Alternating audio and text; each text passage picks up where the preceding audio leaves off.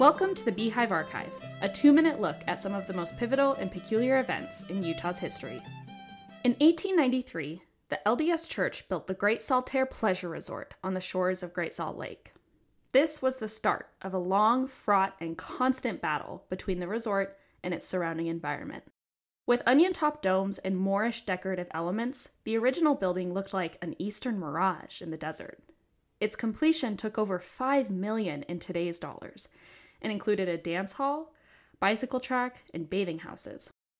During peak seasons, up to 500,000 people visited every year in their woolen modest swimsuits to float in the famous American Dead Sea, where one could never sink due to the water's salinity. With the addition of a roller coaster, a restaurant, and boxing matches, Great Saltair became known as the Coney Island of the West. But within 10 years, water receded from Saltair's piers, so much that the owners created a cable line to take visitors to deeper waters for swimming.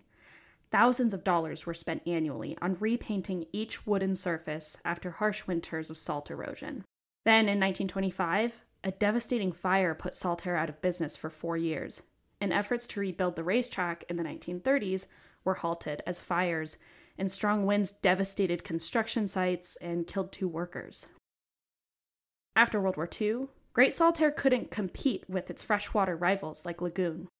Salty waters were perceived as strange and grimy, especially after surrounding cities started to dump their sewage into the lake. Its final year as a resort and amusement park was 1957, just before another fire and high winds tore away its structures.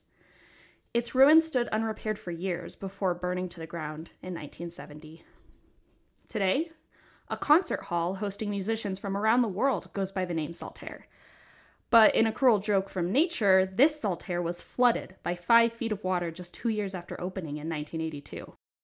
It then reopened to the public in 1993, signaling one last attempt to create paradise amongst the brine shrimp.